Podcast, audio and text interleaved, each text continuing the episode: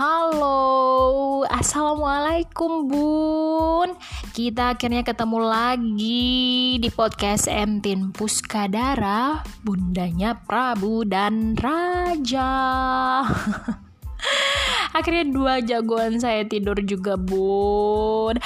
Setelah setengah hari kita main terus Hmm, tadi kita main apa aja ya? Saya pengen cerita dikit ya bun ya, buat melegakan hati. Setelah setengah hari stok sabarnya sekarang menipis, saatnya untuk saya cas lagi biar penuh untuk menghadapi setengah hari lagi. Enggak setengah hari juga ya seperempat hari lagi. Karena mereka jam 8 malam jam 9 malam udah tidur.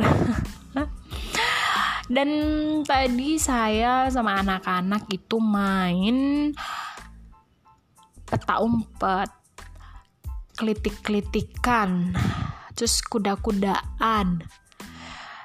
Terus anak-anak ngegangguin bundanya terus ke warung. Terus lari-larian bareng mereka. Dan banyak lagi bun apalagi ya? Hal-hal yang kecil-kecil. Oh iya bikin perahu. Prabu memang anaknya kecerdasan tangannya lebih dominan. Jadi kalau diajak bikin-bikin sesuatu yang pakai tangan tuh dia nomor satu bun dan adiknya makan kerupuk. Kita bikin perahu adiknya makan kerupuk. Dan saya ini bun tipe bunda yang nggak bisa lihat anak rebahan dikit. Itu ngerasanya berdosa banget. Aduh nih anak bosen nih. Gue harus gimana nih? Tuh udah kayak gitu tuh.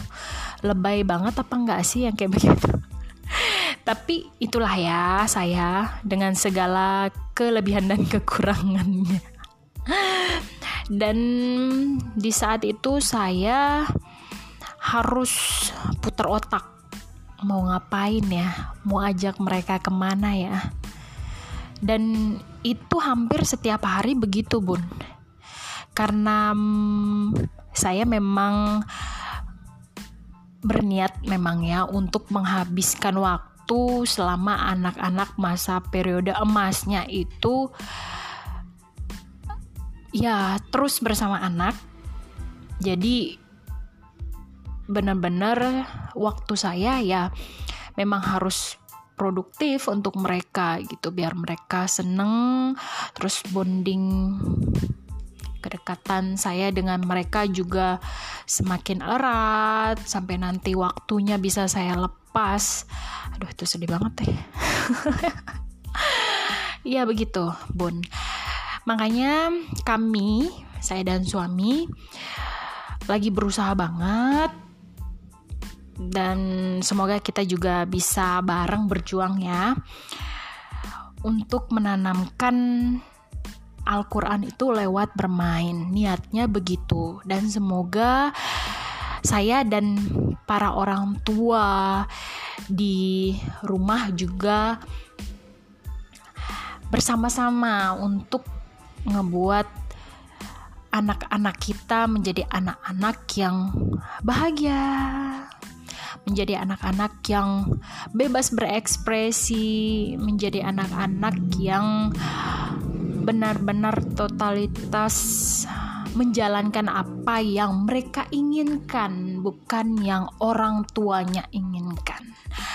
Oke, oke, kita akan bahas ya, Bun, sedikit hal yang pengen saya bagi ke bunda-bunda semua dan semoga ini bisa bermanfaat untuk kita semua.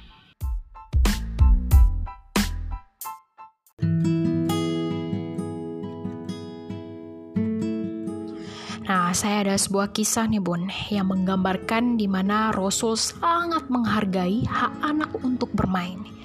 Dikisahkan dari Syadan Al-Laitsi radhiyallahu anha. Beliau bercerita bahwa Rasul keluar untuk sholat di siang hari, entah zuhur atau asar, sambil menggendong salah satu cucu beliau, entah Hasan atau Husain. Ketika sujud, beliau melakukannya panjang sekali. Lalu aku mengangkat kepalaku. Ternyata ada anak kecil berada di atas punggung beliau. Maka aku kembali bersujud Ketika Rasulullah telah selesai sholat, orang-orang bertanya, Ya Rasulullah, Anda sujud lama sekali hingga kami mengira sesuatu telah terjadi atau turun wahyu kepada engkau. Beliau menjawab, semua itu tidak terjadi, tetapi cucuku ingin menunggangi aku dan aku tidak ingin terburu-buru agar dia puas bermain. Imam Ahmad, Al-Nasai, dan Al-Hakim. Dari kisah ini ya bun subhanallah. Nabi begitu pahamnya tentang makna bermain di mana bermain itu merupakan keadaan di mana anak bisa mengekspresikan dirinya secara bebas. Di mana bermain itu adalah sebuah masa yang penting dalam tumbuh kembang anak. Dan saking begitu pentingnya hingga Rasul sampai memperlama waktu sujudnya hingga membuat orang bertanya-tanya. Hanya karena cucunya agar dapat puas bermain loh bun ya ampun Nabi. Rasulullah juga tidak pernah loh membatasi cara anak bermain atau mengatur mainan yang digunakan. Ini bisa dilihat dari kisah beliau tentang beliau sering loh bermain kuda-kudaan dengan cucunya di mana beliau yang menjadi kudanya. Dan Fatimah cucu beliau putrinya juga tidak pernah dilarang untuk bermain boneka dan ini merupakan salah satu pesan untuk kita para orang tua dan para guru di mana kita di sini hanya berfungsi menawarkan pilihan mainan bagi anak, bukan menentukannya.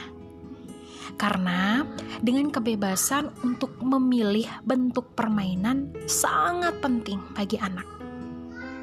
Karena anak yang diberikan kesempatan memilih itu akan memiliki kemampuan mengambil keputusan secara mandiri ketika dewasa kelak.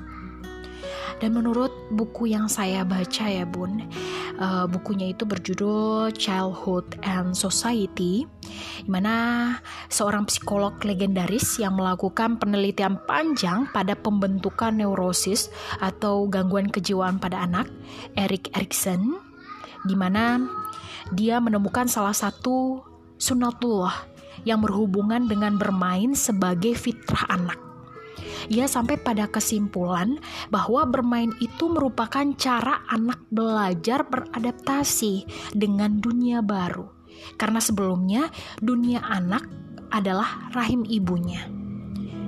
Dan bermain itu adalah cara belajar, cara belajar yang bisa mendidik anak untuk menjadi manusia dewasa lewat model-model peniruannya. Misalnya nih, uh, bermain masak-masakan.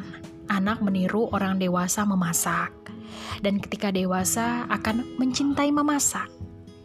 Kuda-kudaan juga memiliki sebuah fungsi rasa berkuasa atas sesuatu yang dinaiki. Nah, rasa berkuasa ini kemudian akan membangun kepercayaan diri dan pemahaman bahwa anak memiliki kedaulatan atas dirinya dan lingkungannya. Dan inilah salah satu alasan yang menurut saya menjadi alasan kenapa Rasulullah Shallallahu Alaihi Wasallam senang sekali bermain kuda-kudaan dengan cucu-cucunya. Berhubungan pula dengan saran Rasulullah supaya mengajarkan anak tiga hal, yaitu berkuda, memanah, dan berenang.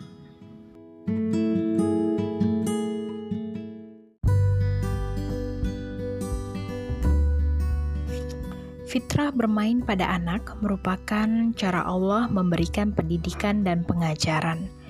Ketika anak bermain dengan teman-temannya, baik yang seumuran maupun tidak, anak akan belajar banyak hal. Misalnya yang pertama nih, anak bisa belajar cara bagaimana berinteraksi dengan sesamanya. Secara alami, anak akan berusaha supaya dapat ikut bermain dengan teman-temannya, dan ini memerlukan perjuangan. Tak jarang anak-anak ditolak oleh teman-temannya, dan ketika itu terjadi, anak kita mungkin akan menangis sebentar, tetapi tak lama kemudian ia akan berusaha untuk ikut bermain lagi dan kali ini ia akan melobi dengan cara yang berbeda. Dan poin yang kedua, di mana anak akan belajar menghadapi konflik yang saat itu berbentuk penolakan. Konflik lain terkadang berbentuk rebutan mainan. Dan fase ini yang membangun pondasi kecerdasan emosional anak. Seluruh kejadian dalam bermain bersama, baik berupa penerimaan, penolakan, rebutan, saling berbagi, pertengkaran, perdamaian, akan menjadi pondasi anak dalam membangun kemampuan silaturahmi dan menjalin persaudaraan di masa depan. Nah, dua kemampuan ini sangat penting. Memiliki kemampuan menjalin silaturahmi menjalin persaudaraan dan menghadapi konflik merupakan syarat utama menjadi manusia dewasa yang soleh. Dan bermain bebas bersama memang terkadang ya ngebuat anak kita tertekan. Terkadang juga nangis, ngambek. Namun jangan salah bun. Anak membutuhkan semua rasa tidak enak ini. Kenapa? Karena Allah ketika memberikan ujian pada manusia, kita dapat merasa tertekan. Tetapi rasa tertekan ini adalah berkah loh bun. Kenapa? Karena ketangguhan bukan diperoleh dengan menghindari tekanan, melainkan dengan belajar bagaimana menjinakkan dan menguasainya.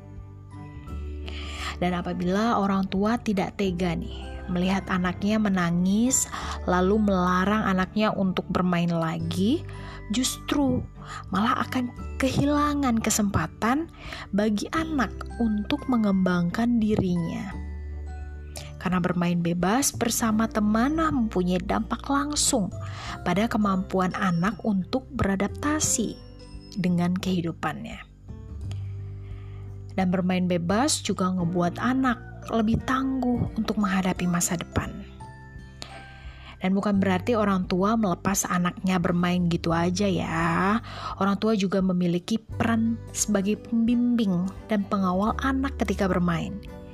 Ketika anak ditolak bergabung oleh teman-teman, anak akan berlari nih biasanya menuju orang tuanya sambil nangis. Nah, kita sebagai pembimbing menyambut kedatangan anak dengan penuh kasih sayang dan menguatkannya dengan kata-kata penuh kebaikan. Lalu, bila anak lain yang melakukan pemukulan, terutama yang lebih besar dari anak kita, orang tua menjadi pengawal anak, mencegah pemukulan berlanjut dengan cara yang tidak berlebihan, tentunya ya. Dan bagaimanapun, mereka hanyalah anak-anak yang akan kembali berdamai beberapa menit kemudian setelah menangis. Dan jangan lupa, untuk mewujudkan anak bermain bebas, mereka sebaiknya dijauhkan dari gadget dan televisi pun. Gadget dan televisi dapat menjadi magnet yang mencegah anak keluar rumah dan menghalangi anak bermain bebas. Jangan biarkan anak menonton televisi terlalu lama, dan jauhkan dari gadget sebisa mungkin. Kalau saya, anak-anak itu ada jadwalnya sendiri bun untuk nonton TV. Kalau pagi, saya kasih waktu satu jam. Siang, kadang enggak karena keasikan main nih. Jadi ketemu waktu jam satu mereka harus siap-siap untuk tidur siang sore satu jam, malam satu jam. Dan terkadang saking keasikan main nih bangun tidur, temennya sudah manggil untuk diajak main, ya udah main.